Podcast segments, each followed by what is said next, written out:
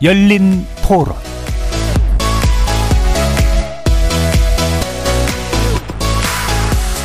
안녕하십니까. KBS 열린 토론 정준희입니다.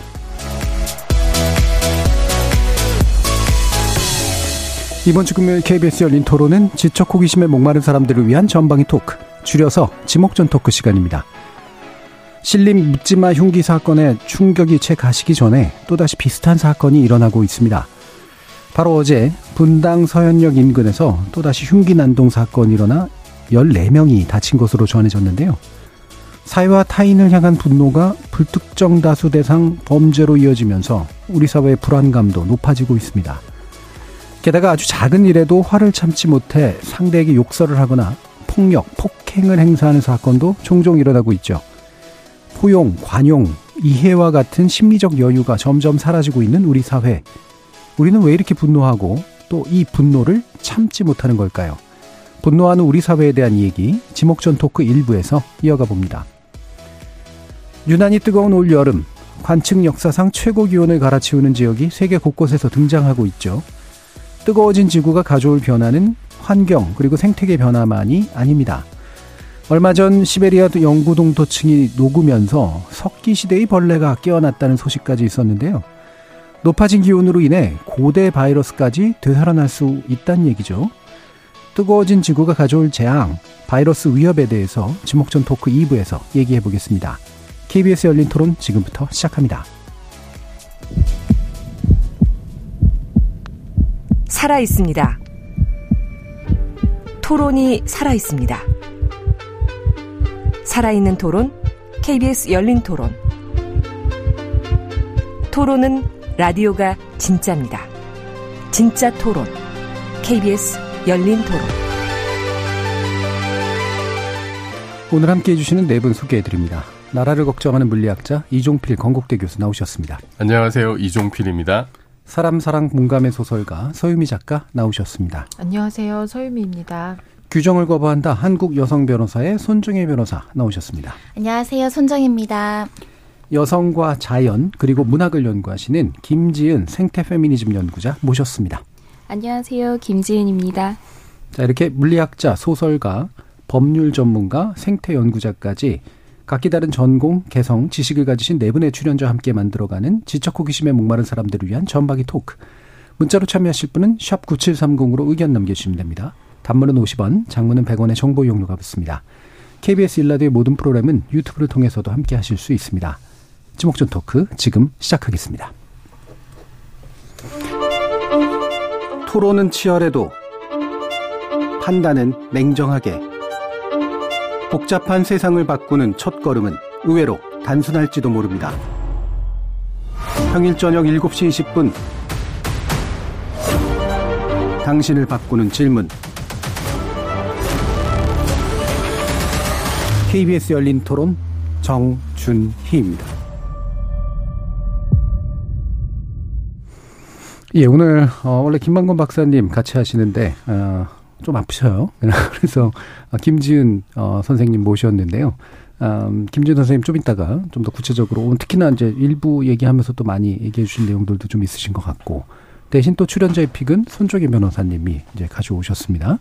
아, 이게 법적인 측면과 함께 여러 가지 어, 사회적 요소들을 지금 안고 있는 것 같은데 분노하는 사회죠. 어떤 얘기를 만들고 싶으실까요? 사실 오늘도 이런 어, 경험을 해본 국민들이 거의 없을 걸로 생각해요. 한 장짜리로 무슨 무슨 역, 뭐 살인 예비, 뭐 예고, 무슨 테러 이렇게 이제 표를 만들어서 이제 많은 찌라시 겸 정보 관련한 것들이 돌고 있던데요. 실제로 오늘 한 뭐 터미널에서도 또 유사 사건이 발생을 해서 지속적으로 이제 분노 범죄라고 야, 붙이기에는 테러에 가까운 네. 공격 행위들이 계속되고 있고 잊을만 하면 불특정 다수를 향한 어떤 사회의 분노를 쏟아내는 사건들이 좀 많은 것 같은데 사회적 현상이 가속화되는 것 같습니다. 과거에도 사회 분노를 가지고 불특정 다수의 그 어떻게 보면 본인과 관계없는 일면식도 없는 사람을 음. 공격해서 본인의 어떤 메시지를 전달하거나 분노를 풀었던 사건들은 있었는데 횟수와 빈도가 잦아지고 있다는 점이 좀 우려가 됐고요. 두 번째로는 분노 조절 장애를 겪고 있고 늘고 치, 특히 치료나 심리 치료까지 가는 숫자도 늘고 있다라고 합니다. 그만큼 우리가 이제 이런 분노를 어떻게 조절하는지가 사회적인 숙제가 된 느낌이고요. 지금 너무 더워서 이게 이제 이례적으로 발생하는 문제라기보다는 모방 범죄도 늘고 있는 것 같고 매우 우려되는 수준이고요. 오늘 약속 있던 분들 일부 취소하는 걸 봤거든요. 예. 그 정도로 이런 범죄에 대한 어떤 경각심, 불안감 높아지는 시즌인 것 같습니다. 예. 그래서 이 분노를 그 분노의 대상이 사실은 되게 무차별적이어서 예, 그거를 되게 극단적인 형태로 어, 표출하는 경우와 함께 말씀처럼 이제 이게 테러적 요소들이 있잖아요. 어, 그러니까 쓸데없는 공포를 야기함으로써 어떤 면에서는 거꾸로 만족감을 얻는 그런 태도도 연관되어 있는 것 같고 그래서 단지 분노라는 말만으로 또 설명할 수 없는 여러 가지 요소들이 있을 텐데 뭐 직간접적 경험들이 있으신지는 또 모르겠습니다. 어떤 생각을 하시는지 한번 좀 들어보고요. 이종필 교수님. 어, 저는 그 몇, 얼마 전부터 여기 이제 KBS 오면은. 예. 여기서도 이제 그 앞쪽에 크게 이렇게 시위하시는 분 예, 있잖아요. 예, 예. 목소리 굉장히 크시고 음. 오늘도 오다 보니까 계시더라고요. 네. 근데 이렇게 그 자기 의견을 이렇게 주장하기도 음. 하지만 욕설도 많이 하시고 예, 예. 저는 좀 일찍 가서 커피 마시러 갔는데 갑자기 그 마이크를 통해서 아니 아메리카노가 지금 목구멍으로 넘어가는지 이런 말 음. 들려가지고 넘어가는 소리인가? 음, 라떼 드시고 있던 거 아니고? 네, 아, 저는 그냥 이제 네. 먹으러 가, 는 예. 가고 있었는데, 어 그래서 좀 섬찟했어요. 어, 음.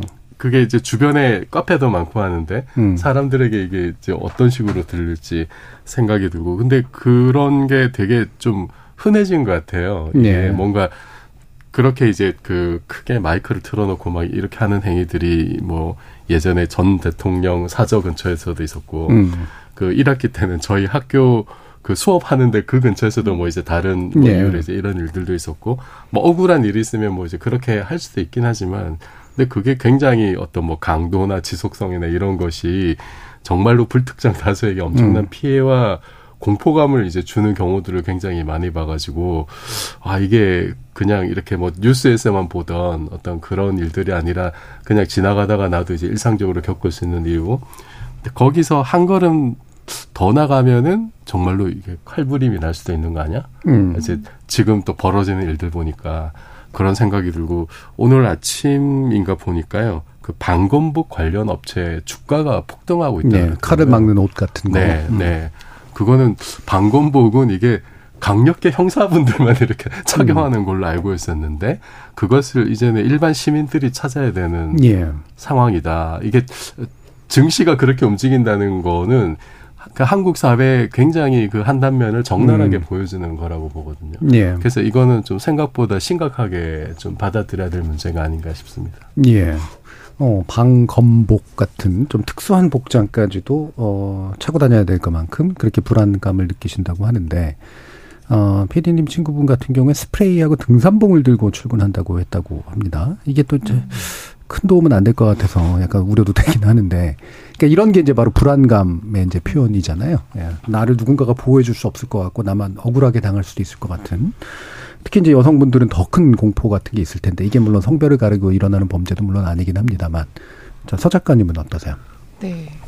진짜 약간 안전지대가 사라진 느낌이 좀 있어요. 처음에 그 신림역 흉기 사건 났을 때 저는 중고등학교 때 신림역 가서 순대도 많이 먹었었거든요. 네. 그 골목 그대로 비출 때 음. 저에게는 그러니까 그분도 자기가 예전에 술을 마시러 와서 보니까 여기 사람들이 많더라. 음. 자기 또래 젊은 사람들이 너무 즐겁게 술 마시는 게 기분이 나빴다. 어, 그래서 여기서 범죄를 저지르게 됐다라고 했을 때, 어, 아, 그렇게 느끼는 사람이 있을 수 있구나. 예. 라는 생각도 했었고, 이제 그 사건이 일어나고 나서 그 거리가 횡해졌더라고요. 차 타고 몇 번 지나가는데. 그래서, 아, 누군가에게 되게 추억이었던 공간이 훼손되고, 심지어 이제 트라우마까지 될 수 있겠구나. 음. 정도를 생각하면서, 아, 이런 일이 이제 일어나지 않았으면 좋겠고, 이런 일이 한번 사람들에게 보이면서 사람들이, 아, 그래, 저렇게 분노를 표출하는 건 안 좋은 거야라고 될 줄 알았는데 그 다음에 막 스무 명을 죽이겠다 여기서도 죽이겠다 저기서 죽이겠다 나오는 거 보고 저는 사실은 그 실명 사건의 공포만큼이나 이어지는 그 뭐 뉴스에 나오는 기사들 보면서 사실 굉장히 많이 놀랬었고 이게 예. 진짠가 현실인가 마치 매일매일 그 폭염의 온도를 확인하는 기분처럼 너무 비현실적이라는 느낌을 좀 들었었고 그리고 예. 그러니까 다른 세계를 사는 느낌이 들었었어요. 마치 코로나 처음에 음. 이런 이런 일이 있대 외국에서 이러이러한데 뭐 도시를 뭐 봉쇄한데 그랬을 때 느꼈던 것처럼 굉장히 비현실적이고 우리 사회가 굉장히 급격하게 변하고 있구나. 어, 음. 뭔가 따라잡을 수 없을 정도로 그래서 많은 분들이 굉장히 그러니까 아까 방건복 얘기하셨지만 사실 우리가 정말 칼에 찔리고 안 찔리는 게 문제가 아니라 그 칼에 찔릴 수 있다라고 하는 사실 자체가 우리를 너무 두렵게 하는 것 같아요. 예. 어디도 예. 자유롭지 않다라고 하는 것들. 그래서 예. 네 분노에 대한 부분들을 그냥 아 뭐 잘 다스려야 된다, 어째야 된다 이렇게 하고 넘어갈 부분이 아니라는 생각이 좀 들어요. 예. 그러니까 이게 아까 그 얘기도 해주셨지만 신림역도 그렇고 서현역에 그 저도 저도 그 근처에 살았던 적이 있었는데 음. 어떤 분이 이제 그 올린 내용을 보면은 이거는 일상 공간이고 생활 공간에 가깝게 음. 느껴진다는 거예요. 그쪽 지역 주민들한테는 마치 안방에 침입담인 당한 음. 듯한 네, 그런 느낌 같은 거. 이게 이제 불안해서 엄청나게 중요한 요소인데 어 일어날 법한 어떤 공간이라기보다는 그죠? 일어나지 않아야만 되는 공간에 누군가에서 어떻게든 당할 수 있고 게다가 그걸 호응하는 사람들까지 나온다. 음. 엄청나게 비현실적으로 느껴지시겠죠. 자, 그러면 김지훈 선생님 어떠세요? 음, 네, 오늘 저는 이야기 듣다 보니까 오늘 제가 개인적으로 경험한 사례가 하나 말씀을 드리고 예. 싶은데요. 음. 저는 오늘 음, 춘천에 강의가 있어서 음. 오랜만에 ITX를 타러 용산역에 가봤어요. 사실은 저한테는 ITX ITX를 타러 어떤 지하철역에 간다는 것 혹은 기차역에 간다라는 것은 그 공간이 가지고 있는 어떤 어, 공간의 이동, 그 공간의 이동감까지도 가지고 있는 공간이거든요. 예. 거기에 굉장히 많은 사람들이 이렇게 삼삼오오 모여져 있는데 저한테 낯설었던 풍경은 그 공간에 경찰들이 곳곳에 배치되어 음. 있는 굉장히 낯선 풍경을 바라봤던 거죠. 아, 그래서 최근에 일어나고 있는 사건들은 사실은 어, 어떤 불특정 다수를 대상으로 한 사건이기도 하지만 어, 특히나 젊은 여성들에게는 많이 계속 인, 인, 일어나고 있었던 사건들의 예, 예. 어떤 확장판이기도 하거든요. 음. 문제는 이게 어떤 한 개인이나 어떤 소수에게 집중되어 있었던 어떤 되갚음으로서의 안갚 안, 어, 대갚음으로서의 어떤 폭력들이 불특정 다수를 향해 가면서 사회적으로 엄청난 공포를 양상하고 있다라는 건 큰 문제라고 생각을 하고요. 특히 말씀하신 것처럼 제가 오늘 용산역이라고 하는 이 굉장히 넓은 공간에 가서 넓은 공간이 주는 어떤 이 익명성이 저한테는 굉장히 공포감으로 오히려 느껴왔다라는 점이 참 낯설게 느껴졌고 음. 그런 점에서는 뭐 기차역뿐만이 아니라 최근에 일어나고 있는 뭐 지하철역, 버스 정류장 그리고 오늘은 은 대전에서도 일어났잖아요. 음. 특히 네. 고등학교라고 하는 공적 장소에 일어난 건 엄청난 문제라고 생각을 합니다. 예. 조혜숙님께서 주신 의견 보면 화, 분노라는 감정이 꼭 부정적인 것만은 아닐 텐데 음. 감추고 사귀어야 한다는 또 사회적 분위기가 있는 것 같습니다. 평소 부정적인 감정을 해소하는 방법을 찾아야 하지 않을까요? 라고. 누적되지 않도록 그리고 반사회적 범죄로까지 가지 않도록 할 수 있는 방법은 뭐가 없는가? 라는 그런 질문을 해주셨는데, 어, 오늘 심리학자를 모시진 않아가지고, 예, 그 얘기가 직접 나올지는 잘 모르겠습니다만, 일단 몇 가지 사례를 좀 더 보죠. 음, 최근에 이제 카페에서 일어난 일인데, 어, 점주의 응대가 마음에 들지 않는다. 그래서 점주 얼굴에 음료를 던진 사건이 있었습니다. 음. 이게 또 이제 흔히 나오는 것처럼 이제 CCTV가 공개되면서 또 이제 2차전이 이제 벌어지는 건데요. 잘잘못을 따지는 방식으로 또 지금 가고 있어요. 어, 이런 사건들 혹시 보셨나요, 서유미 작가님? 네, 저 기사도 음. 보고 그 CCTV 이제 이렇게 그 돌아가는 장면도 봤었는데, 어, 다 기분 나쁠 수 있는 상황이었던 건 맞는 네, 것 같아요. 둘 다. 어, 음. 왜냐하면 우리가 자주 가는 카페고 그 캐리어 이제 이렇게 할 때 뭐 예를 들면 네 개들인데 아, 두 개 두 개를 주세요라고 할 때 이제 그거 이렇게 놓고 왜냐면 음. 꺼지가 놓고 이렇게 하는 과정에서 이제 좀 기분 나쁘게 음. 세게 놓았다 이제 던졌다라고 하면서 이제 바로 또 뿌리고 하는 그 장면으로 이어지는 걸 봤는데 저는 댓글을 보고 좀 많이 놀랬던 게 의외로 점주가 잘못했다 서비스 정신이 없다 네. 이러려면 장사하지 말아야 된다라는 음. 댓글이 있었어요. 뭐 음료 맞을 만하다. 그러니까 음. 저는 그런 댓글이 있을 수 있다고 생각해요. 사람이 다 같지 않으니까. 그런데 그 댓글이 너무 압도적으로 많더라고요. 음. 음, 맞을 만하고 어 나라도 뭐 뿌렸겠다라는 식의 말들이 많고 똑같이 잘못했다는 얘기도 굉장히 많았어요. 네. 그러니까 100개의 댓글이 있었으면 아 그래도 사람 얼굴에 음료를 뿌리는 건 너무하지 않냐라고 음. 하는 게 10개 미만이었던 것 같아요. 네. 어, 그래서 그거 보고 좀 많이 놀랬었고 그래서 이것도 제가 말씀드리는 것도 누구가 잘하고 잘못하고 아니라 우리 사회 분위기 자체가 어 서비스에 대한 과도한 기대 내지는 그러니까 저는 음료를 사러 가면 음료를 받는 것 우리가 지불하는 것 물론 그 안에 서비스라고 하는 개념에 뭐그 지불이 있을 수 있겠지만 우리가 음료를 사면서 어느 정도까지의 서비스를 받아야 만족할 수 있고 예. 그리고 어느 정도 이렇게 그 고객으로서 돈을 지불하는 사람으로서 어느 정도까지 우리가 존중을 받아야지만 성에 차는가. 음. 그 그분이 이제 말씀하시기를 점주분이 이제 마감 시간이고 뒤에도 좀 많았고 뭐 이제 물론 핑계라고 할 수도 있겠죠. 근데 어 조금 서로 헤아리는 마음들 그리고 예를 들면 이런 어떤 사건이 일어났을 때 그 후에 일어나는 반응들이 조금 우리가 아 그래 순간 욱했지만 그건 별로 좋지 않다라는 방식으로 가도 사실 그런 일들 얼마든지 재발될 네. 수 있는데 아 분위기 자체가 되게 많이 사람들이 화가 나 있고 내가 마땅한 존중을 받지 못한다라고 하는 것이 기저에 좀 많이 깔려 있구나 예. 이런 생각이 좀 들더라고요. 음, 물론 댓글 쓰는 사람이 다 동일인이 쓰는 건 아니라 가지고 이제 네. 볼 수는 없지만 네. 그러니까 서비스를 하는 사람에 대한 기대가 높다는 이런 표현을 네. 쓰셨잖아요. 그리고 그러고 보니까 노키즈존 얘기할 때 점주의 입장을 생각하시는 분들이 많았는데 이게 사실 알고 보면 자기 입장을 생각했던 것 같다. 네. 점주 입장을 생각했다면 또 다른 방식으로 했을 것 같은데 어, 그런 느낌도 좀 들고 이종필 교수님은 이게 얼굴에 물 뿌리고 하는 거는 왜 드라마에서 시어머니 되실 분이 며느리 될 사람한테 막 아. 뿌리고 이제 이런 장면이 연상이 되는데 예. 너무 그런 게 흔한 일로 이렇게 또 받아들여져서 그런가 싶은 생각도 사실 좀 음, 들고 음, 음. 그 정도는 할 만한 일이다라는 그 정도는 뭐뭐 네. 뭐 염산도 아닌데 뭐 네. 이런 가볍게 생각하는 그런 게 아닌가 하는 생각도 좀 뭐, 들고. 예, 그럴 수도 있죠. 네. 네. 그리고 뭐 손님은 왕이다라는 얘기를 수십 년 전부터 음. 사실 들어왔는데 그거는 그러니까 서비스 정신을 강조한 것이지 사실 옛날에 뭐 제가 젊었을 때만 하더라도 그런 뭐 서비스 정신이 그렇게 음. 뭐 아주 중요하거나 그러진 또 않았거든요. 예. 그건 굉장히 음. 뭐 우리 현대사를 보더라도 비교적 최근의 일인 것 같고. 그렇죠. 무서운 점주들 얼마나 네. 어, 그런데 사실은 또 손님 왕이라서 좋은 점도 있지만 그게 이제 과도하게 이렇게 그 소비자의 권력이 과대화됐을 때는 우리가 흔히 말하는 좀 이제 나쁜 의미의 졸부근성 같은 거 있잖아요. 우리나라가 뭐 다른 좀 우리보다 경제력이 약한 나라에 가서 이렇게 돈으로 뭐 갑질한다라든지 음. 왕 정말로 돈으로 왕 행세를 하려고 하는 그런 것 때문에 해외에서도 좀 눈살을 찌푸리는 어떤 행위들이 많았는데 그런 것들의 좀 연장선 같은 생각도 들고 음.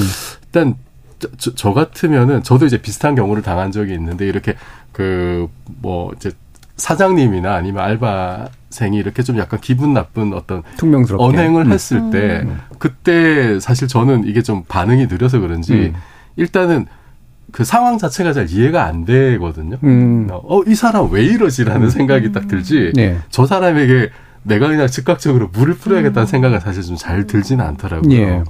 그리고, 그리고 사실은 이게 기분은 나쁘죠. 이게 뭐 캐리어를 뭘, 물건을 나한테 음. 이제 집어 던지고 그게 내 몸에 맞지 않았다 하더라도 나를 향해서 아니면 다른 데로 이렇게 막 집어 던지고 하는 행위가 분명히 나를 향한 불만의 표출인 것 같은데 음. 근데 그것이 그러면은 좀 이 상황이 도대체 뭐왜 일어났는지를 일단 좀 파악을 해야 될 것 같은데 예. 그리고 저 사람이 나한테 기분 나쁘게 해서 나도 일단 기분은 나쁘지만 그런데 거기에 상응해서 내가 뭔가 행동을 취하는 거는 엄청난 간격이 필요한 그렇죠. 일이거든요. 엄청 점프하는 거죠, 그거는. 예, 굉장한 예. 어떤 그 간격이 필요한 거고, 그리고 그거는 그 상대방에 대한 어떤 그 증오심, 일종의 증오심이 일단은 밑바탕이 돼야 되는 거예요. 예. 그러니까 저 사람이 나한테 기분 나쁘게 해서 내가 지금 화가 나고 분노스럽다라고 하는 것과 그래서 저 사람을 내가 증오를 하고 그 그것을 응징하기 위한 행위를 해야겠다라고 하는 거는 어, 엄청난 그렇죠. 차이가 있는 건데 네.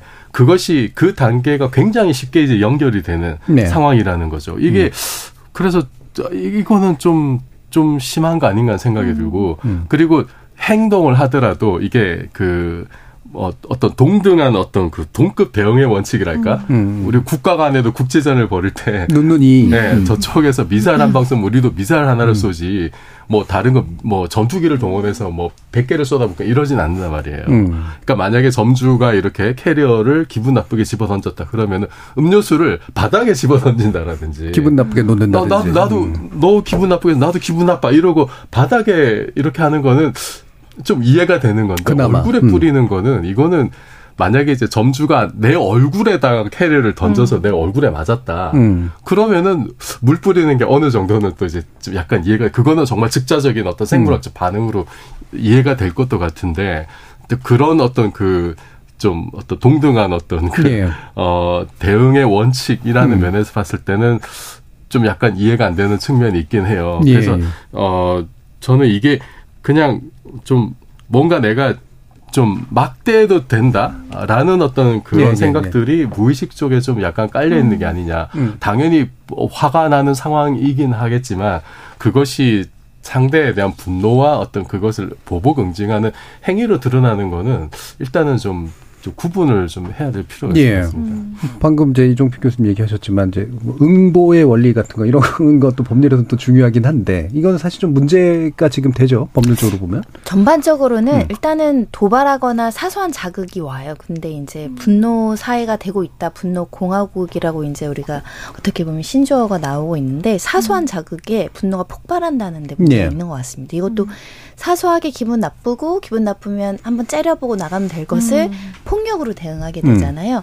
그러니까 이제 통제하거나 제어하는 것이 조금 부족해진다. 아까 나 같으면 못 그랬을 텐데라고 음. 이야기하는 거는 이종표 교수님이 내재된 폭력성이 별로 없는 사람이라서 그래요. 근데 음. 폭력성을 갖고 있거나 그게 있는지 몰랐지만 내 마음속에 있는 사람은 즉각적으로 분노가 폭발하면 그게 폭력적인 행위로 나오는 것이고 그래서 우리나라가 치안이 굉장히 좋은 편이어서 범죄 발생률이 그렇게 많은 나라는 아닙니다. 다른 나라에 비해서. 근데 예.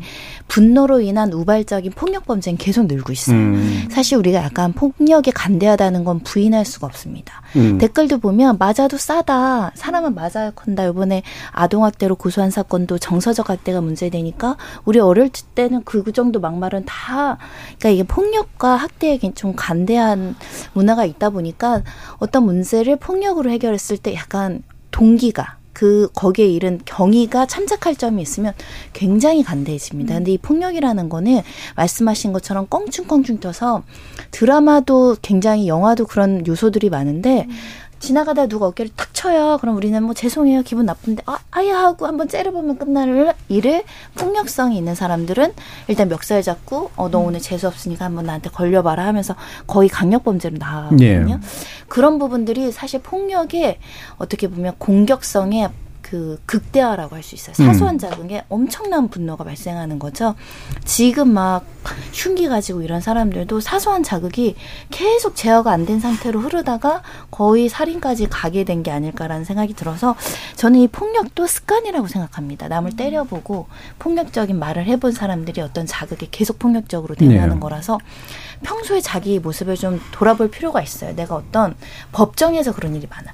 아, 제가 그 당시 한 번만 참을 걸 죄송합니다. 음. 단한 번의 실수였어요라고 하지만 그 사람 과거를 찾아보면 음. 사소하거나 참을 수 있는 상황을 제어 못해서 발생한 문제들이 누적되다가 결국 형사법정에 쓰는 거거든요. 예.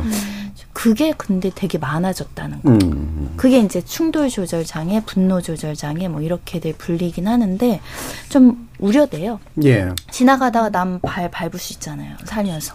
근데 그거 가지고 나는 발을 밟았는데 목숨을 뺏어간다던가, 음. 뭐 다리를 부러뜨린다던가 이런 어떤 제어되지 않는 분노 사회 이게 좀 걱정되죠. 예. 그래서 이 분노를 이렇게 급격하게 위로 이제 그 상승시켜서 원래는 용납될 수 없는 폭력적인 행위를 하는 쪽으로까지 가는 요 중간에 이 점프를 설명하는 게 이제 일단 아까는 폭력적의 관대한 문화라든가 뭐 이런 부분을 얘기해 주셨고 아, 뭐 일어났던 일들로 보면 약간 정신병이 있었다라든가 이런 식으로 설명은 하는데 어, 사실 방금 이제 CCTV 건, 아, 그, 저기, 카페 건 같은 경우는 말 그대로 이제 권력 관계도 좀 들어가 있는 것 같아서. 그러니까 내가 이럴 만하다라고 생각해서 하는 행동도 좀 있는 것 같아요.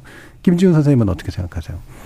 그렇죠. 아까 작가님께서 말씀해 주신 것처럼 내가 사용하는 커피 카페, 내가 지불하는 커피 카페, 어, 이 서비스를 제공하는 사람을 내가 마음대로 도구화하거나 배경화할 수 있다라고 하는 어떤 우월 의식이 약간 투영되어 있는 거라고 볼 수밖에 없는 거죠. 음. 어, 저 사람과 내가 동등한 위치에 있어서 동등한 하나의 인간으로서 교류를 하고 뭔가 서로의 소통 상황에서 불온한 상황이 일어났을 때 그것을 즉각적인 행동으로 하기 전에 무언가 교류하는 의사소통의 과정이 필요한데 그것을 건너뛴다라는 것은 감이라고 하는 어떤 네. 그런 음, 인식이 음. 들어가게 되는 거죠.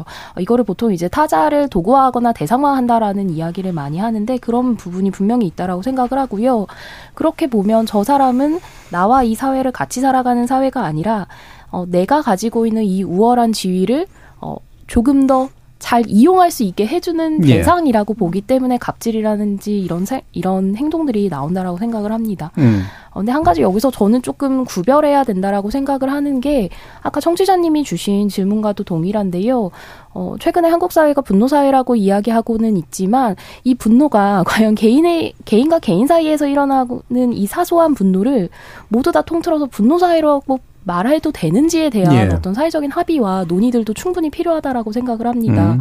왜냐하면 분노는 정말로 어떤 사회적인 부당함에 대해서 이것을 어, 미래지향적인 방식으로 풀어낼 수 있는 이행 분노로 나아갈 수 있는 힘이 있는데 최근에 일어나고 있는 개인과 개인 사이의 원한, 개인과 개인 사이에서 일어나고 있는 이 안가분들을 모두 다 분노 사회로 통칭하는 것은 약간 성급한 일반화의 부분도 있지 않나 이렇게 예. 생각을 합니다. 그렇죠. 분노라는 감정은 되게 다양한 방향으로 어, 실천될 수 있는데 그 정당한 것과 그렇지 않은 것들도 물론 있고요. 행위의 양식에 있어서도요. 근데 이제 이런 게 그냥 그냥 우리는 화를 못 참고 있어라고만 얘기할 수 있는 문제는 분명히 아닌 것 같다라는 거죠. 어, 지금 고래뿔님이 최근 사건들이 묻지마 범죄, 흉기난동이라는 점에서는 비슷하더라도 맥락과 원인은 다를 수 있다고 생각합니다. 원인을 단지 홧김에라는 하나의 단어로 뭉뚱그리지는 말았으면 좋겠습니다라는 표현도 해주셨습니다. 자, 그래서 이제 보면 분노 조절 장애라고 하지만 사실 신체적으로나 막 물리적으로 굉장히 큰 차이가 보이는데 분노를 아무데나 뿜진 않는 경우들도 되게 많고요. 이렇게 아까 이제 권력 관계나 이런 것처럼 내가 되게 약자인데 되게 강자인 사람에게 막 함부로 행동하는 경우도 사실 아니잖아요. 거꾸로 강자가 약자에게 하는 게 훨씬 더 많은 그런 상태이기도 하고 서 작가님. 음. 네. 그러니까 이게 약간 밑으로 흐르듯이 할 만한 사람은 예, 예전에 그렇죠. 그 마동석 배우가 그 얘기 했었죠. 분노 조절 장애는 음. 자기 같은 사람 보고도 못 참는 게 음. 예, 분노 그렇죠. 조절 장애지. 예. 사람 봐가면서 분노를 할 수 있는 거 조절할 수 있는 거다라는 얘기를 했었는데 예. 지금 우리 사회에 일어나는 뭐 모든 것이 그런 건 아닌데 많은 것들이 내가 돈을 냈다.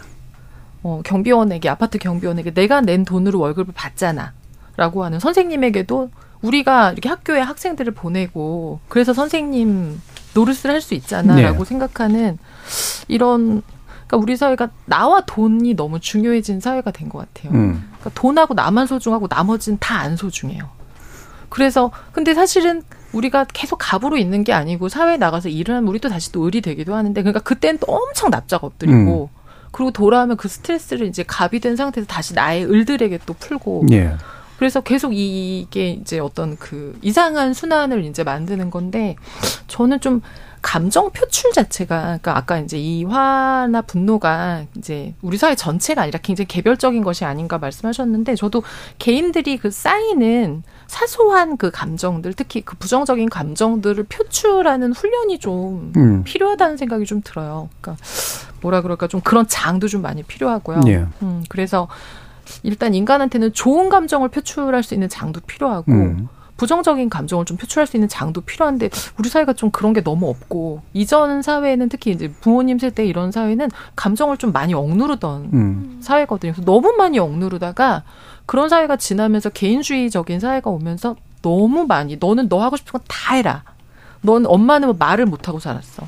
넌 다 얘기해. 너 하고 싶은 건 다 해라고 하는 것들이 또 너무 본물처럼 아무런 또 제어가 없이 되면서 돈이 있으면 다 할 수 있다라고 하는 그러니까 뭔가 좀 이게 뭔가 이렇게 약간 뭐라죠 소양과 함께 이렇게 음. 성숙하는 자본주의가 아니라 음. 자본주의만 발달을 하는 음. 그런 좀 사회여서 이제 좀 중간 중간 이런 것들 이런 범죄나 이런 상황들 만나면서 좀 짚어가고 공부하고 그래야 되는 것들이 좀 필요한 것 같아요. 예.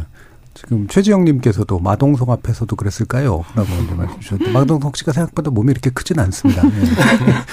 가윤아 님이 분노를 표출하기 전에 최소한 자기 가족의 일 혹은 나 자신의 일이라고 역지사지로 생각해보는 그런 태도가 필요하다고 생각합니다. 이제 뭐 이런 게 이제 점점 부족해지고 있는 걸 텐데, 어 그러면 뭐를 핵심적인 문제로 좀 짚을까? 김지윤 선생님은 어떤 게 이 문제의 핵심이라고 보세요? 음. 여기 핵심은 한 가지로만은 이야기할 수는 네. 없을 것 같은데요. 가장 음. 중요한 건 누구를 향해 있느냐겠죠. 예. 어, 아까 여러 가지 이야기가 나왔지만 우리가 잘 알고 있는 김수영 시인이 어느 날 고궁을 나오면서라는 예. 시를 썼잖아요. 음. 거기 보시면 나는 왜 작은 일에만 분개하는가라고 해요. 네. 이렇게 시작을 하는데 여기서 중요한 건 작은 일에만인 거죠. 음. 어, 여러 가지 일에 사, 사람이 느끼고 그것이 부당하고 그것이 불의를 일으키고 사회적으로 문제인 것을 알지만 나는 내가 허락할 수 있는 혹은 내가 이 지위를 유지한 채 허용할 수 있는 분노까지만 그 한도 내에서만 분노를 하는 것에 대해서 굉장히 자조적이고 성찰적인 태도로 쓴 시가 그 시였던 네. 거잖아요. 음. 그러면서 뭐 왕궁에 대해서는 분노하지 못하면서 왜 나는 이 나에게 기름덩이가 가득한 고기 덩어리를 준 설렁탕집 아주머니에게는 이렇게 분노하는가 예. 뭐 이런 내용을 썼던 것처럼 어, 결국 분노하는 대상이 누구인지에 대한 성찰적이고 어, 여기에 대한 어떤 좀 공유의 장이 이루어, 이루어져야만 한다고 생각을 합니다. 음. 어, 그게 배제, 그게 이루어지지 않으면 결국에는 어떤 사실은 개인을 향한 분노는 어, 응징과 보복의 선에서만 논의가 될 수 있는데 정말 만약에 한국 사회가 분노를 하고 있는 사회이고 한국 사회가 조금 더 분노해야 된다라는 어떤 정당성의 차원에서 이야기하려면 그것은 개인이 아니라 제도를 향해야 되는데 지금은 약간 분노의 화살 자체가 잘못된 것은 아닌가라고 생각을 하고 있습니다. 예. 그게 또 개개인들한테는 사실 또 어려운 일이죠. 이제 추상적인 구조라든가 사회 제도 이런 걸 찾아가지고 분노하기가 되게 어려우니까 그러니까 인격화 시켜가지고 특히나 약자들한테 이제 표출시켜버리는 그런 일들이 되게 잦은데 어 어떠세요? 저 덧붙여서 이제 말씀드리자면은 음. 이게 그냥 개인이 불특정 다수에게 테러적인 행위를 가하거나 아니면은 자보다 자기보다 좀 만만한 음. 사람들한테 화풀이를 하거나 이런 것은 그 개별적인 구체적인 사항마다 다 사, 어떤 사연들은 다 있겠죠. 예. 그 개별적인 사안들을 다 일일이 우리가 살펴보고 대책을 마련하고 이것은 거의 불가능할 거예요. 예. 그런데 문제는 이렇게 우리가 사회적인 문제로 이제 해석을 하려면은 추세를 봐야 되는 거죠. 음. 그러니까 손정혜 변호사님 말씀하셨듯이 이제 그런 사건들이 점점 늘어나고 있다는 거. 음. 분노 조절 장애라고 하는 현상들이 늘어나고 있는 거는 개인의 문제가 아니라 사회 문제거든요. 네. 그럼 우리가 그 사회적인 어떤 병리 현상을 어떤 식으로 받아들이고 해결을 해야 될까 이제 이 고민을 해야 될 것 같은데 음.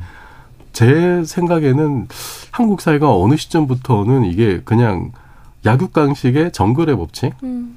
그것이 굉장히 강화되는 쪽으로 지금 어 사회가 가고 있는 게 네. 아닌가 이런 생각이 들어요.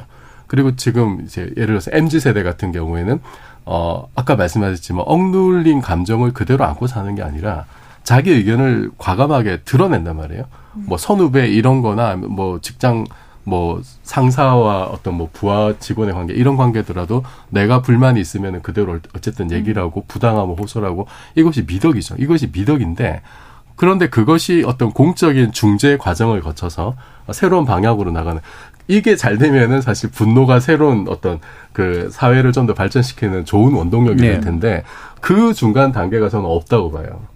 이것이 없고 공적인 어떤 중재 장치 아니면 해결 장치 이런 것이 제대로 작동하지 않고 거기에 대한 신뢰가 붕괴되니까 그러면은 그냥 어 어떻게든 그러면 나 내가 어떻게든 내 몸 하나는 건사해야 되겠다라는 생각이 들 테고 그리고 또 하나는 예를 들어서 뭐 포괄적인 차별 금지법 같은 네. 이런 제도가 마련되지 않은 상황이라면 그것이 사람들에게 어떤 메시지를 줄 거냐 음. 차별해도 되는 거 아니야라는 잘못된 시그널을 분명히 사람들한테 준단 말이에요. 네. 처벌받지 않는다. 어, 이 정도 차별은 해도 되는 거 아니야? 라는 생각을 주는 것이고 그리고 또 우리 사회 보면 약간의 내가 무슨 뭐 검사 백이 있어 아니면은 뭐 친인척 중에 찾으면 뭐 법조인 백이 있다 정치인 백이 있다 이러면은 나는 어떤 내 만만한 사람들에게 갑질을 해도 나는 처벌받지 않고 그런 데 대한 어떤 믿음이 확산이 되는 거죠 그러면은 이게 어떤 제도에 의한 어떤 중재, 어떤 공화제적인 어떤 시스템에 네. 의해서 뭔가 이것이 조절이 되는 것이 아니고 그냥 개별적인 사람들 사이의 어떤 힘의 역관계에 의해서만 어, 뭐 사람들 사이 관계가 규정이 되고 그러면 그 속에서 내 마음대로 해도 되는 사람은 계속 갑질을 하고 어, 뭐, 화가 나는 거는 그대로 어떤 동물적인 감정을 드러내는 것이 전혀 제재를 받지 않는 예. 이런, 이런 상황이 되지 않느냐. 그러면 그걸 당한 사람 입장에서는 더 화가 쌓이겠죠. 어, 내가 뭔가 크게 잘못한 것 같지도 않은데, 어, 나는 내 행위보다도 보상은 덜 받는데, 어, 처벌은 허, 어, 사회적인 처벌이나 어떤 예. 이런 건 훨씬 더 크게 음. 받는다. 그러면 그게 또 어떤 새로운 어떤 뭐 울분이나 화의 형태로 또 전화가 될 거고 음. 그것이 좀 심해지면은 정말 부특정 다수에 대한 또 공격으로 또 이어질 수 있는 거고 그래서 좀 저는 그런 제도적인 부분을 좀 잘 봐야 되는데 근데 여전히 이제 한국 사회에서는 이게 그 정치권이나 이런 데서는 편가르기를 또 많이 하는 편이고 사실은 네. 그리고 분노가 표를 얻는 데서는 분노가 엄청난 원동력이 될 수 있잖아요. 음. 그걸 악용하는 것 같아요. 언론은 그걸 또 부추기고 음. 있고. 근데 그 부분도 저는 좀 책임을 물어야 될 것 같습니다. 예. 책임을 어떻게 물어야 될까요? 전 말씀하는데 되게 동감하는 게 한국 사회에 어찌됐든 다양한 요인이 있지만 대표적으로는 경쟁, 스트레스, 뭐 차별, 거기에서 비롯된 서로 비교하면서 약간의 이렇게 자괴감 이런 것들도 이제 분노를 촉발한다고 보이는데 저는 외국 특히 이제 동남아 가면 마음이 편한 게 목소리들이 다 나긋나긋하고 남자들도 조용하게 얘기하고 음, 화도 안 내는 네. 따뜻한 나라들이 음. 있어요. 음. 우리 막 얘기하면 우리 화난 줄 알고 목소리 근한국 사람들이 그냥 대화하는 건데 그렇게 크게 대화할 일이 별로 없고 소리 지를 일이 별로 없으니까 그 나라는 적어도 아무 일도 하지 않아도 굶어 죽지 않고 어찌됐든 여러 가지가 먹을 거나 이런 것들은 풍요로우니까요. 뭐 물론 우리나라보다는 그 나라가 어느 나라입니까? 어, 제가 좋아하는 나라는 태국과 베트남인데 다들 나긋나긋 이야기를 하더라고요. 근데 우리는 어렸을 때부터 굉장히 치열하게 경쟁해야 내 몫을 차지할 수 있고 남들보다 열심히 노력하지 않으면 경쟁에서 뒤처진다는 그 스트레스가 굉장히 심한 음. 국가이다 보니까 그러면서 끊임없이 난가 나를 비교하니까 내 처지가 너무 공공해 보이고 신임력 사 사건도 다른 사람은 너무 행복한데 나는 너무 불행하다고 생각하니까 자기 동년배들 남성들에게 그렇게 흉기를 휘둘렀던 음. 것이 아닌가. 그러니까 내가 잘 안 되는 게 나의 탓만 뭐뭘 물론 나의 노력만으로는 모든 걸 바꿀 수는 없지만 내 노력 이나 나를 탓하는 게 아니라 너무 남 탓하게 되고 사회 탓하고 다른 사람 탓하게 되고 아무 죄 없는 사람들이 웃는 것도 싫고 약간 이 차별과 혐오적인 표현들도 이런 것들을 가속화 시킨다고 생각하는데요.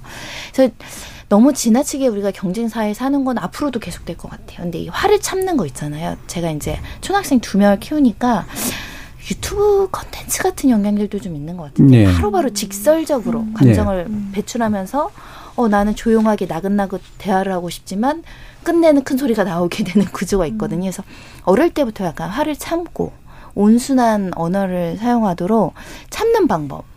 이걸 조금 어떻게든 이렇게 연습을 해야 되지 않나. 제가 좀 걱정돼요. 저도 막 이상한 사건, 이상하다기보다 힘든 사건이잖아요. 스트레스 많이 받는 사건들 음. 하는데 그 당사자들이 막 너무 화를 내세요.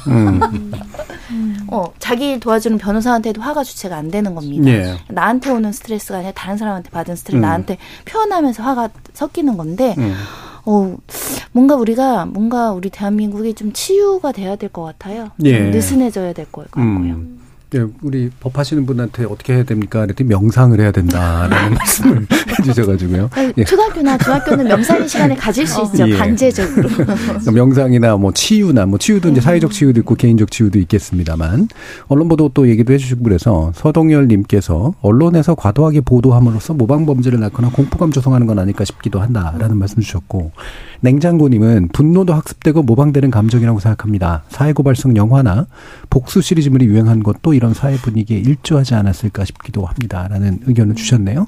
냉장고님 이라고 딱 그러니까 굉장히 차분해지는 느낌이 들어서 좋긴 한데 어뭐 실제로 이제 이런 게 그 소셜 미디어 미디어 컨텐츠의 영향도 사실 상당히 부분이 있죠. 이러, 이래도 된다. 이런, 이런 방식으로 하면 돼. 라는 식으로 일종의 다른 훈련을 시키는 경우들도 있긴 하니까. 그럼 다른 두 분의 해법을 또 한번 그럼 마지막으로 들어볼까요? 서 작가님. 저는 뭐 제도적인 건 잘 모르겠어요. 근데 음.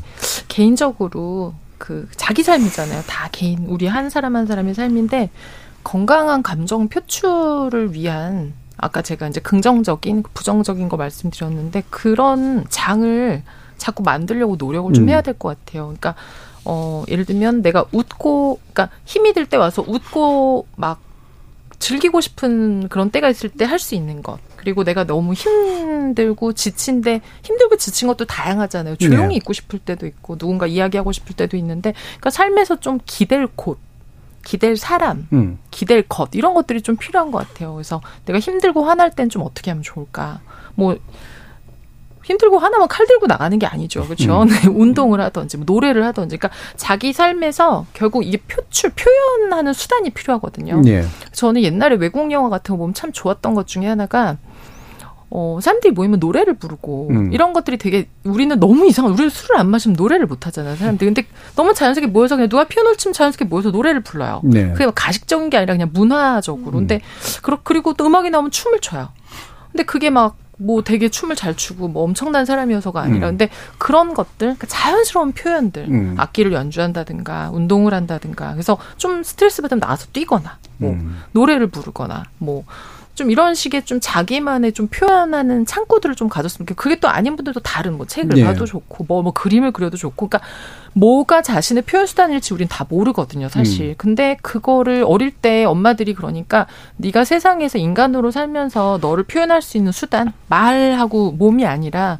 그런 수단을 가져오라고 해서 아이들을 가르치는 게 아니라 너 어디 뭘 좀 잘하나 보자. 음. 얘가 미술에 소질이 있나? 피아노에 소질 이렇게만 보고 아이를 시키니까 애가 소질이 없으면 그걸 때려치우게 만들어요. 예. 근데 그게 아니라 그냥 사는 수단으로서 아이가 힘들 때 와서 저도 보면은 저 제 동생 중에 한명꼭 학교 갔다 와서 속상하면 피아노를 쳐요. 한 시간, 네, 두 시간씩. 네. 그러니까 걔가 피아노 치면 이상한 거예요. 네. 내버려둬요. 피아노 한두 시간 치면 그냥 평상시로 돌아와요. 근데 음. 저는 굉장히 건강한 방식이었다는 생각이 드는데 음. 자기 그런 게 있나라고 질문을 좀 해보시면 좋을 것 같아요. 네. 나는 힘들면 무엇을 하는가? 난 그렇죠. 즐거우면 뭐 하나? 음. 그냥 술 먹고 막 이렇게 하는 게 아니라 네. 그런 것들 좀 마련하셔야 될것 음. 같아요. 그러니까 소셜 미디어에 같이 혐오성 발언을 배설하는 게 표현은 아닐 테고 네, 그죠? 그것만은 예. 표현이 아닌 것 같아요. 예, 다른 방식으로 뭐 글쓰기 치유를 하건 그림 그리기 하건 네. 음주 가무 중에 음주 빼고 이제 가무를 하건 예. 저희 복식을 아이 하죠. 복식을 하기도 하고 저희 아이도 방 문 잠궈놓고 피아노 칠 때가 있거든요. 어. 예, 그럼 저희들은 조용합니다. 자, 김지혜 선생님. 그러니까 감정을 무조건 참도록 훈련시키는 것도 그리고 어, 방법이 아니고 또 감정을 무조건적으로 옳다라고 예. 표출을 강요, 이렇게 무조건적으로 긍정하는 것도 음, 둘 다 옳지 않은 방법이기 때문에 감정을 올바르게 표출할 수 있는 방법이 필요하기는 한데요. 근데 여기서 중요한 건 나의 감정 표현이 다른 사람의 관계에 어떤 식으로 음. 영향을 끼치는지에 대한 예. 훈련이 필요하다라고 생각을 해요. 어, 미국의 법철학자 중에 그 마사누스바움이라는 사람이 누스바움, 있는데 예. 네, 이 사람이 법학과 학생들한테 문학을 읽히게 하거든요. 그러면서 많이 하는 게 이 문학 속에서 어떤 캐릭터가 분노를 할 때 이 사람이 왜 분노를 하게 되었는지에 대해서 막 이렇게 토론을 하고 학생들이랑 이야기를 해요. 사실은 이게 하나의 그냥 문학 읽기로서의 어떤 어, 취미 생활이거나 뭐 시간 때우기라고 생각하실 수도 있겠지만 사실은 이 작업이 굉장히 유의미한 행동과 이 결과와 학습의 훈련으로 나타나는 네. 거죠. 어, 어떤 저는 이런 좀 음, 사회적인 훈련과 사회적인 어떤 공적 장소가 음. 필요하지 않을까라고 생각을 네. 합니다. 저는 화를 잘 안 내는데 화를 내고 나면 되게 찜찜해서 음. 꼭뭐 글을 쓰거든요. 내가 왜가 화가 났는지. 음. 예. 막 분석을 해보면 별로 이유가 별로 없어. 그러는 과정에서 이제, 아, 내 이 이유 없는 분도에 대해서 이제 스스로 반성하게 되는 그런 일들을 많이 하게 되는데, 말씀처럼 이렇게 자신의 분노의 내용도 한번 짚어보고 이러는 것도 좋은 일인 것 같습니다. 자, 7319님께서 일상의 분노가 약자를 향하게 된다는 거 맘아픕니다라는 말씀 주셨고요. 김장현 님이 각자 도생의 사유로의 진입인가요? 라는 질문 주셨고, 박인수님께서 예전에는 학교에서나 책에서나 권선징악에 대해서 배웠는데, 언제부턴가 착하면 바보고 손해 본다라는 이기주의를 우리 사회가 권하고 있는 건 아닌지 싶습니다라는 의견도 주셨습니다. 자, 일부를 통해서 어, 네 분과 함께 어, 이른바 분노 범죄라고 하는 것에 대해서 한번 지켜 어, 짚어보면서 우리 사회가 어떻게 그릇된 분노를 조장하고 어, 올바르게 분노를 다스리는 법이나 표출하는 법을 가르치지 못하고 있는가에 대해서도 이야기 나눠봤습니다. 여러분은 지금 KBS 열린 토론과 함께하고 계십니다. 토론이 세상을 바꿀 수는 없습니다. 하지만 토론 없이 바꿀 수 있는 세상은 어디에도 없습니다.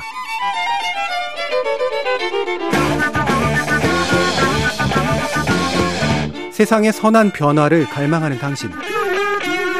정답이 아니라 질문의 힘을 믿는 당신. 우리 KBS 열린 토론에서 만납시다.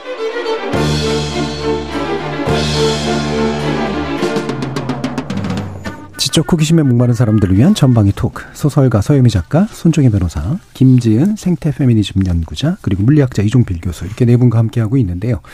어, 제작진들이 골라주신 내용은 다시 또 뜨거워지는 지구에 관련된 얘기입니다만 그게 이제 지금 나타나고 있는 여러 위험들 중에 아, 여러분들 많이 보셨음직한 영구 동토층이 이제 사라지고 있고 그 안에서 이제 과거에 묻혔던 벌레나 바이러스들까지 살아나고 있다라는 그런 내용입니다. 아, 뭐 과학적인 내용이지만 물리학적인 내용은 아닌데 그래도 관심은 제일 많으실 것 같아요. 이종필 교수님 말씀 한번 네. 들어보죠. 어, 저도 사실은 좀 재밌게, 재밌게 봤던 이야기고 이게 네. 그 예전부터 과학자들이 뭔가 좀 SF적인 상상력이 약간 가미된 거 아닌가? 음. 어, 이런 얘기 처음 나왔을 때. 왜냐하면 영구 동토층이 녹을 거다라는 생각을 이게 현실의 문제로 받아들인 거는 그렇게 그 오래된 일은 아니거든요. 그런데 실제로 뭐 예를 들어서 최근에는 그, 어, 2018년에 러시아 과학자들이 이제 시베리아 콜라마 강이라는 그 근처에서 빙하 퇴적청에서 어, 뭐, 한 4만 6천 년 전으로 추정되는 선충류, 선충류를 이제 찾아냈고, 어, 그 이게 그 다세포 생물의 경우에는 가장 그 오래된 연대라고 예, 예. 이제 합니다. 음. 어, 그리고 뭐, 올해는 프랑스 엑스 마르세유 대학에서 연구진들이 또 시베리아 영구 동토층에서 판도라 바이러스 예도마를 발견했는데 얘는 이제 4만 8,500년 전으로 음. 생각이 되고 어 그때 바이러스 종류를 한 열세 종을 발견을 했는데 어 이거를 이제 아메바 배양액에다가 이 그 동토층 시료를 이제 넣어 가지고 봤더니 아메바가 감염이 됐더라 이제 이런 예. 연구 결과가 나와서 굉장히 오래전의 바이러스인데 이거를 배양을 해서 실제로 세포를 감염시킬 수 있는 능력까지 이제 음. 보게 되고 그러면은 어 지금 또 지구 온난화가 계속 가속화되면서 영구 동토층이 또 높고 그 안에 있던 뭐 어, 옛날에 묻혀있던 생물의 사체라든지 음. 이런 것들이 나오면서 거기 묻어 있는 여러 가지 바이러스 네. 세균 이런 것들이 나와서 우리에게 직접적으로 영향을 줄 수 있는 그게 이제 현실의 문제가 되고 있다. 아, 더 심각한 문제는 이제 그 속에 같이 묻혀 있는 어, 온실가스들, 네. 이산화탄소나 메탄 이런 것들이 또 나오게 되면 이게 안 좋은 쪽으로 양의 대목임이 되면서 음. 더 빨리 온난화를 가속화할 수도 있어서 여러모로 좀 걱정스러운 일이긴 합니다. 예. 이게 이제 그 상상의 영역이거나 또는 이제 뭐 작가들의 영역이었던 게 이제 과학자들의 영역으로 좀 바뀌고 있어서 음. 어, 우리 작가님들이 하실 일들이 별로 없어지는 게 아닌가라는 생각도 드는데 어떠셨어요, 손석수 작가님은? 어, 진짜 그 올 여름처럼 지구 온난화라는 단어를 음. 온몸으로 느낀 건 네. 처음인 것 같아요. 예전에는 뭐 그런 거 많이 나오잖아요. 캠페인이나 뭐 이런 책자에서 막 지구 온도가 1도 상승하면 무슨 일이 벌어질까? 네. 이렇게 나오면 어, 좀 많이 더워지겠지. 뭐 이렇게만 음. 생각했는데 올해는 아, 이게 1도가 더 오른다는 게 사실 되게 오랜만에 지금 밖에 나왔거든요. 네. 라디오 때문에. 음. 어, 근데, 아, 이 폭염이라고 하는 게 신체와 정신 건강에 어마어마한 영향을 끼치는구나. 음. 그러니까 영구 동토층 같은 건 전 알지도 못하겠고, 그냥, 예. 아, 제 몸 하나를 간수하는 게 그렇죠. 너무 어려운 일. 그리고 이게 저는 그 부분을 이제 그 어떤 그 기사에서 봤었는데, 우리 몸이 아까 바이러스 얘기했어요. 바이러스에 감염이 되면 우리가 왜 아픔이 열 나잖아요. 열이 나는 게 몸이 스스로 열을 내서 왜 바이러스를 이제 그 질병을 이겨내려고 하는 건데 우리 몸 자체가 온도가 올라버리면 바이러스들도 외부의 뜨거운 온도 에또 적응을 해버려서 우리가 한 번 아프면 굉장히 심하게 아프고 네. 잘 낫지 않고 그러니까 이거는 굉장히 단순한 문제만이 아니라 정말 우리가 사는 아까 우리 흉기 들고 이런 난동을 부리는 감정적인 문제가 우리 삶을 다 바꾸는 것처럼 이 1도가 우리 몸부터 시작해서 정말 모든 걸 다 바꿀 수 있겠구나라는 생각이 들어서 뭐 사람들이 느끼는 고통부터 사망률, 뭐 정말 뭐 치사율, 뭐 질병 그리고 이런 것들이 굉장히 많이 늘어날 거고 말씀하신 아, 이제는 뭔가 SF적인 요소를 음. 무엇을 상상해도 그 이상의 것이 일어나겠구나라는 음. 생각도 좀 들고요. 예. 어, 영구동토층에 있던 이런 보대 생물을 꿰어나게 하고 지목전 토크는 또 우리 서 작가님을 끌어내는 또 뭐 이런 효과도 좀 있는 것 같은데 김재현 선생님은 이제 그 생태 여성주의 연구를 해오셨잖아요. 예. 뭐 나름의 또 방식으로 또 이 부분에 대해서 얘기해주고 싶으실 것 같은데. 음, 그러니까 기후위기나 지구 온난화를 사실은 이야기할 때 우리 모두 이게 너무나 중요한 아젠다이고 네. 같이 흔히 이런 이야기 하잖아요. 지구 온난화는 전 세계 인구 모든 지구인들이 함께하는 공동 축제다라고 이야기를 하는데 어, 말은 이렇게 위기 의식으로 이야기하지만 현실적으로 나의 삶에 얼마나 많이 결부되어 있는가는 또 다른 차원의 이야기로 했던 것 같아요. 근데 최근에 특히나 코로나와 같이 있었던 최근에 2, 3년간은 이 기후위기 위기가 어떤 소설 속이나 SF의 영화 속의 서사적 음. 배경이 아니라 음. 정말 내 삶과 밀접하구나라는 거를 절감하게 됐던 시기인 것 같아요. 뭐 가장 크게는 뭐 몇 개월간 지속되었었던 호주 산불의 예시도 있고 온열 질환으로 계속해서 사망자가 축적이 되고 있는 상황이기도 하고요. 최근에는 저희 같은 경우 이제 지금 이 세대에서 살고 있는 성인 세대 같은 경우는 지구 온난화에서 지구가 끓는 세계로 간 어떤 그 이행기를 겪었던 예. 세계라면 세이브 더 칠드런은 며칠 전에 이렇게 선언을 했어요. 최근에 이제 태어나는 아이들은 기후 위기 속에서 태어난 아이들이다. 예. 그러니까 사실은 이 선언 자체가 가지고 있는 이 엄청난 함의는 저희가 결코 무시할 수가 없는 거죠. 이 아이들에게는 기후 위기가 곧 생존의 위기라는 것을 좀 파악할 수 있지 않나 이렇게 생각을 합니다. 예. 또 어떤 면에서 새로운 세대, 그 우리와는 또 다른 경험을 가지고 있는 새로운 세대의 등장. 음. 손정혜 변호사님. 저는 이 동토층 이야기를 듣고요. 주라기 공원이라는 영화가 생각났고 음. 아이 주라기 공원이 현실판이 될 수도 있겠구나라고 음. 생각을 했고 그리고 기사를 읽다 보면서 저는 아직도 현실적이지가 않습니다. 음. 어떤 벌레가 숫자도 읽히지 않아요. 4만 6천 년 전, 음. 12만 6천 년 전.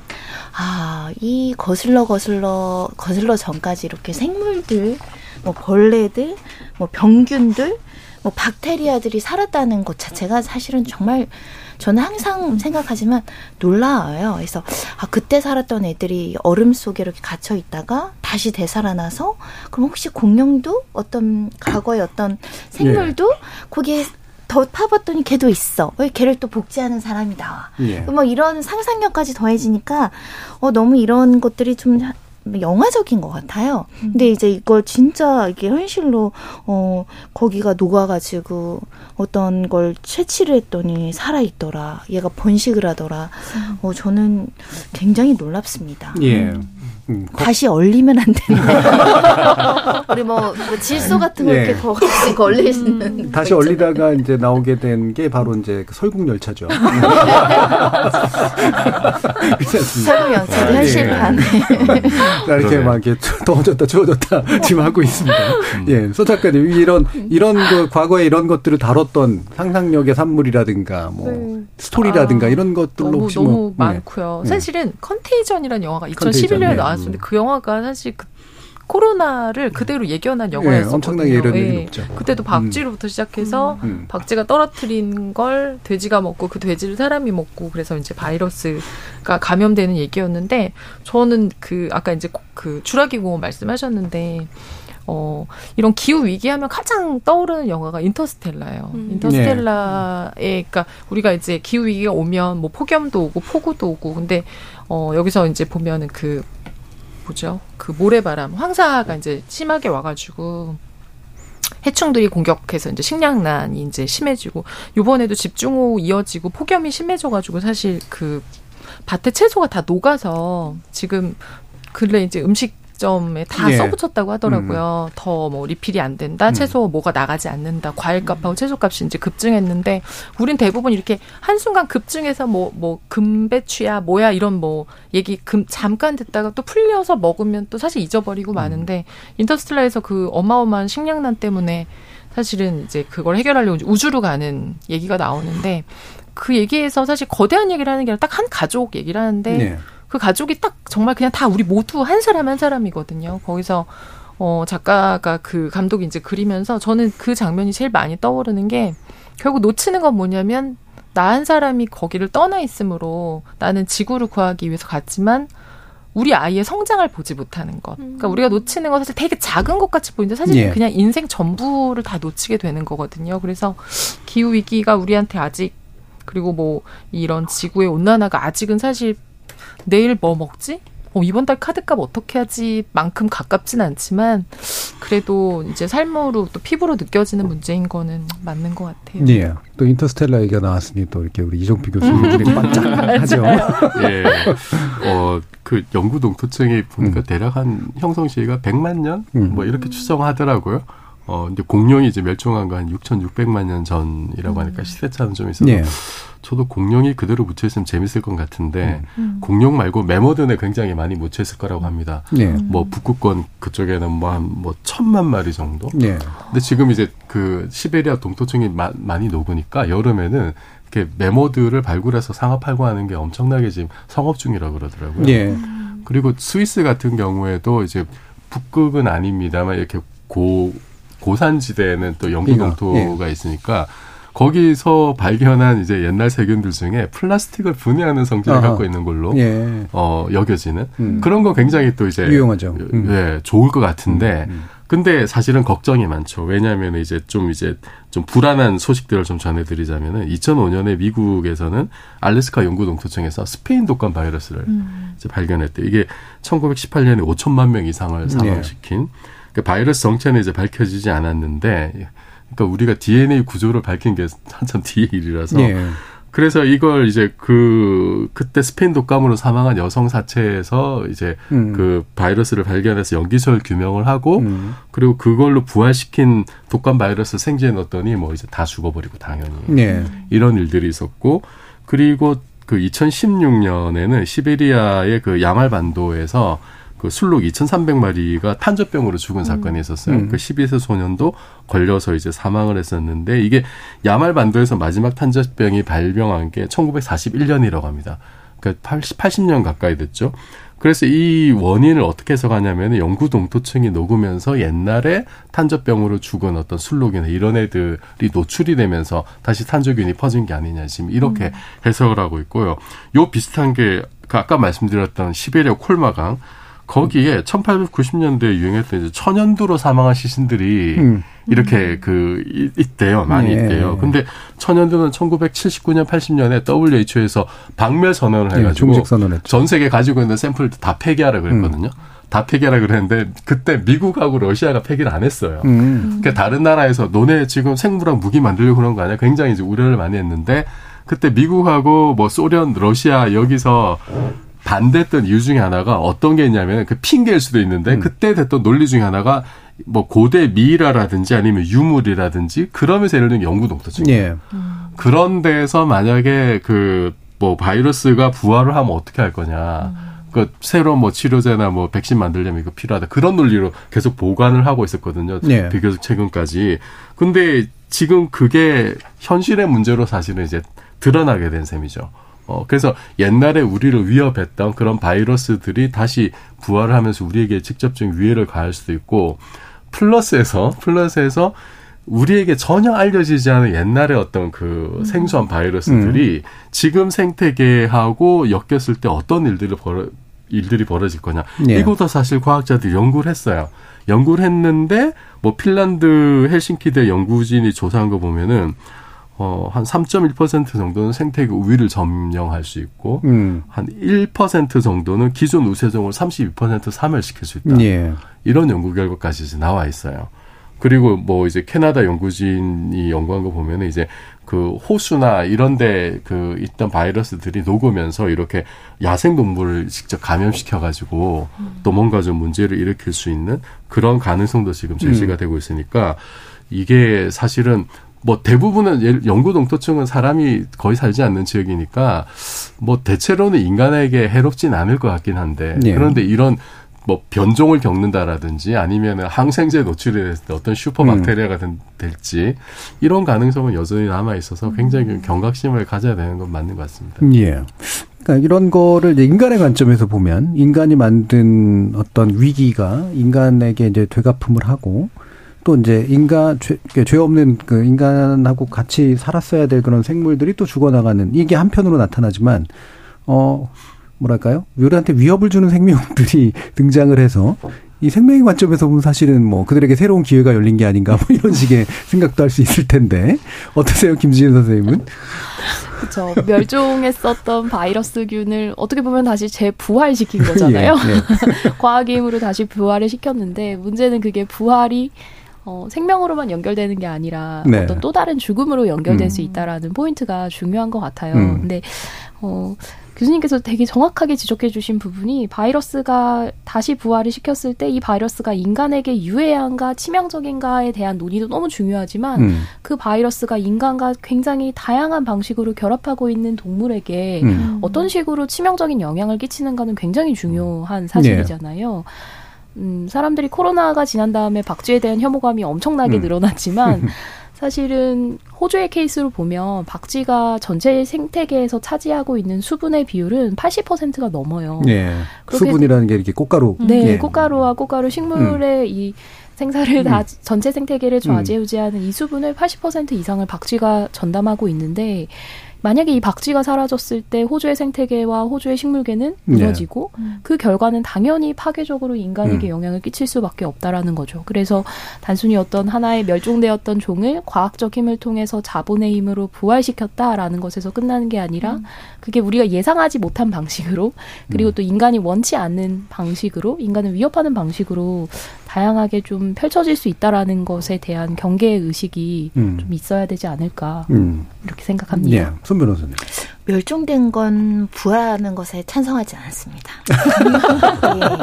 예. 애써 자연의 섭리로 멸종을 시켰는데 어, 지구 온난화라는 변수로 인해서 이게 갑자기 이제 되살아날 수 있는데 막을 음. 수 있으면 막았으면 좋겠고 음.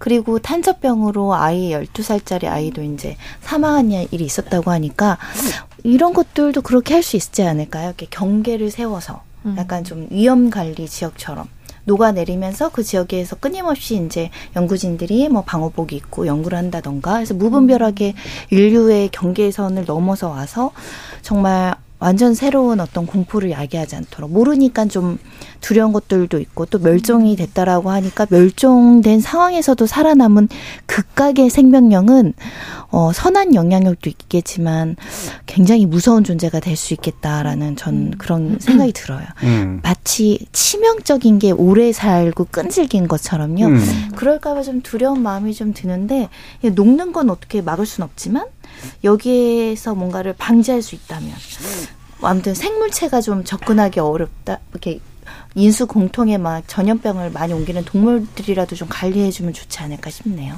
예. 어, 녹는 건 막을 수 없지만 내서 이 약간 태도가 좀 다른 것 같은데 막으려고 질서로 올렸으면 좋겠 다시 올렸으면 네. 예 이정필 교수님.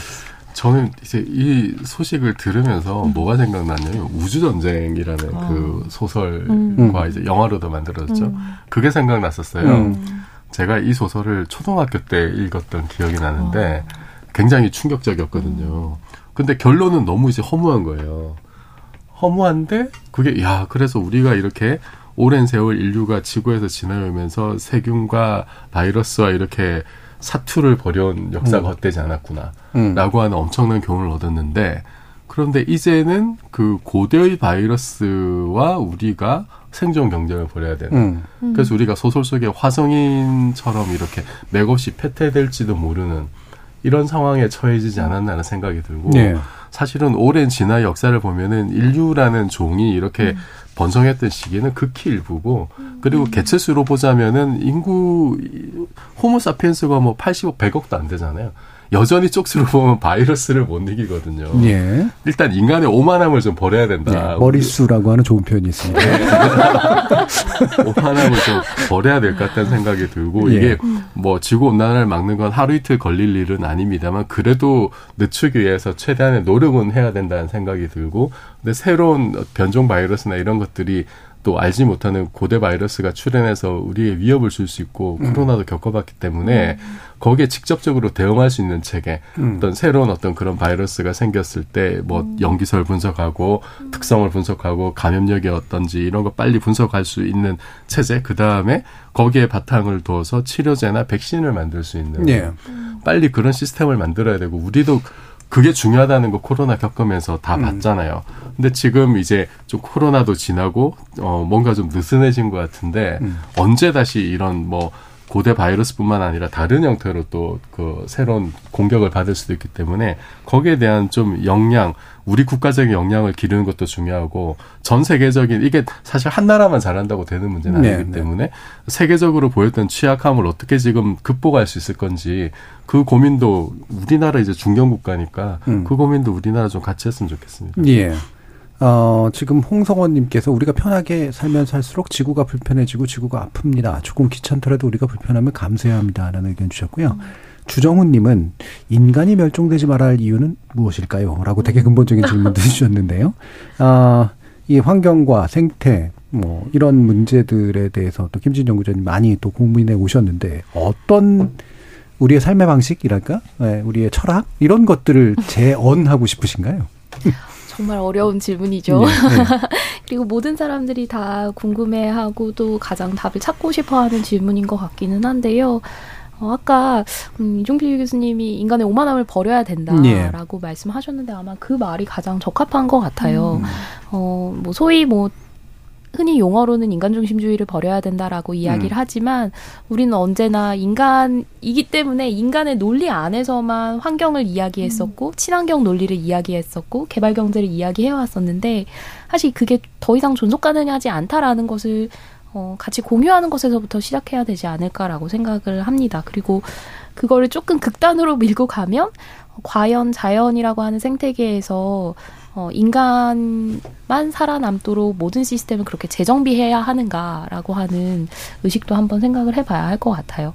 근데 제가 여기서 좀 주목을 하는 건, 음, 굳이 뭐 인간이 뭐 멸종해야 된다라는 이야기는 아니고요. 생각보다 지금 우리는 지금 이 지구상에서 살고 있는 이 현세대는 어, 미래 세대의 힘을 끌어오고 끌어오고 있다라는 점을 저희가 충분히 공감하지 않으면 더 이상의 나아갈 길은 보이지 않을 것 같아요. 음. 아까 뭐 인터스텔라에서 나, 내 아이의 성장을 바라보지 못했다라고 하는 아쉬움, 요 설국열차에서 남국민수 이하의 세대들은 그 기차 밖을 나가지 못한 세대인 네. 거잖아요. 사실은 우리 다음 세대들은 우리가 경험했던 당연하다고 생각했었던 자연과 생태와의 관계를 어, 그 경험 자체를 박탈당할 음. 수 있기 때문에 거기에 대한 충분한 좀 경계의식이 있어야 되지 않을까 생각을 합니다. 음.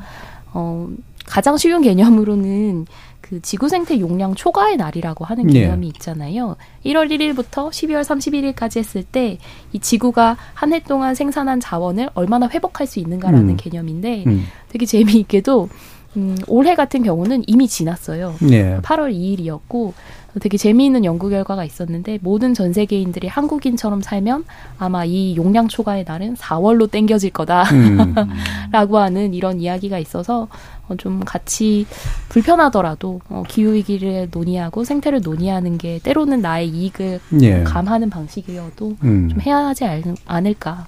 그러니까 용량 초과하고 나면 이제 동면이라도 하든가 뭔지 이런 뭐가 필요할 것 같은데. 자, 소유미 작가님 마지막으로 말씀 주시죠. 어, 네, 정말 음. 안팎으로 위기네요. 기후만 위기가 아니고 막 음. 칼부림도 나고 마치 우리가 망해가는 타이타닉호에 타 있는 느낌이 들어요. 아주 서서히 천천히 망해가고 있는데 그래도 음. 뭐 그 구명 보트 놓고 싸우고 이런 사람들도 있고 예. 그렇지만 예. 어 각자 음. 네, 노래하고 바이올린 켠 사람은 음. 켜고 첼로를 연주하는 사람 연주하면서 가야 되는 것 같아요. 그래서 음. 그 어, 제임스 카메론 감독이 타이타닉 만들 때 다른 거기에 나오는 인물과 상황은 다 허구였다고 해요. 근데 자기가 그 영화를 만들겠다고 생각했던 게 타이타닉호라는 아주 거대한 인간이 만든 아주 그 놀랍고 아름다운 배에 대한 것도 있지만 그 배가 침몰을 할때 마지막까지 연주했던 악단의 네. 얘기만 진짜라고 하더라고요. 그렇죠. 그것에 감동을 받아서 그 얘기를 하고 싶었다라고 했는데 음 정말 각자 자리에서 자기가 할 수 있는 바 남이 뭘 어떻게 하고 이런 것들도 중요하지만 자기가 할 수 있는 바에 최선 내가 나를 봤을 때 부끄럽지 않을 정도로 네. 가치 기준이 굉장히 현저히 낮은 분도 있고 굉장히 높은 분도 있겠지만 그렇게 가는 것이 아까 인간의 오만함 왜 우리 인간만 지구에 있어야 돼라고 했을 때 어, 인간이 지구에 있으려면 존엄해야 될 것 같아요. 네. 있을 만한 이유가 있어야 우리가 수많은 것들을 파괴하면서도 사는 이유가 있을 것 같아서 각자 자리에서 좀 더 존엄한 모습으로 최선을 다해야 될 것 같습니다. 예. 자, 오늘 KBS 열린 토론 지적 호기심 목마른 사람들이 한 전방위 토크는 이것으로 정리해 볼까 합니다. 아, 같이 해주신 네 분, 손조기 변호사, 김지은 생태페미니즘 연구자, 물리학자 이종필 교수, 소설가 서유미 작가, 네 분 모두 수고하셨습니다. 감사합니다. 감사합니다. 고맙습니다. 저는 다음 주 월요일에 다시 찾아뵙죠. 지금까지 KBS 열린 토론 정준이었습니다.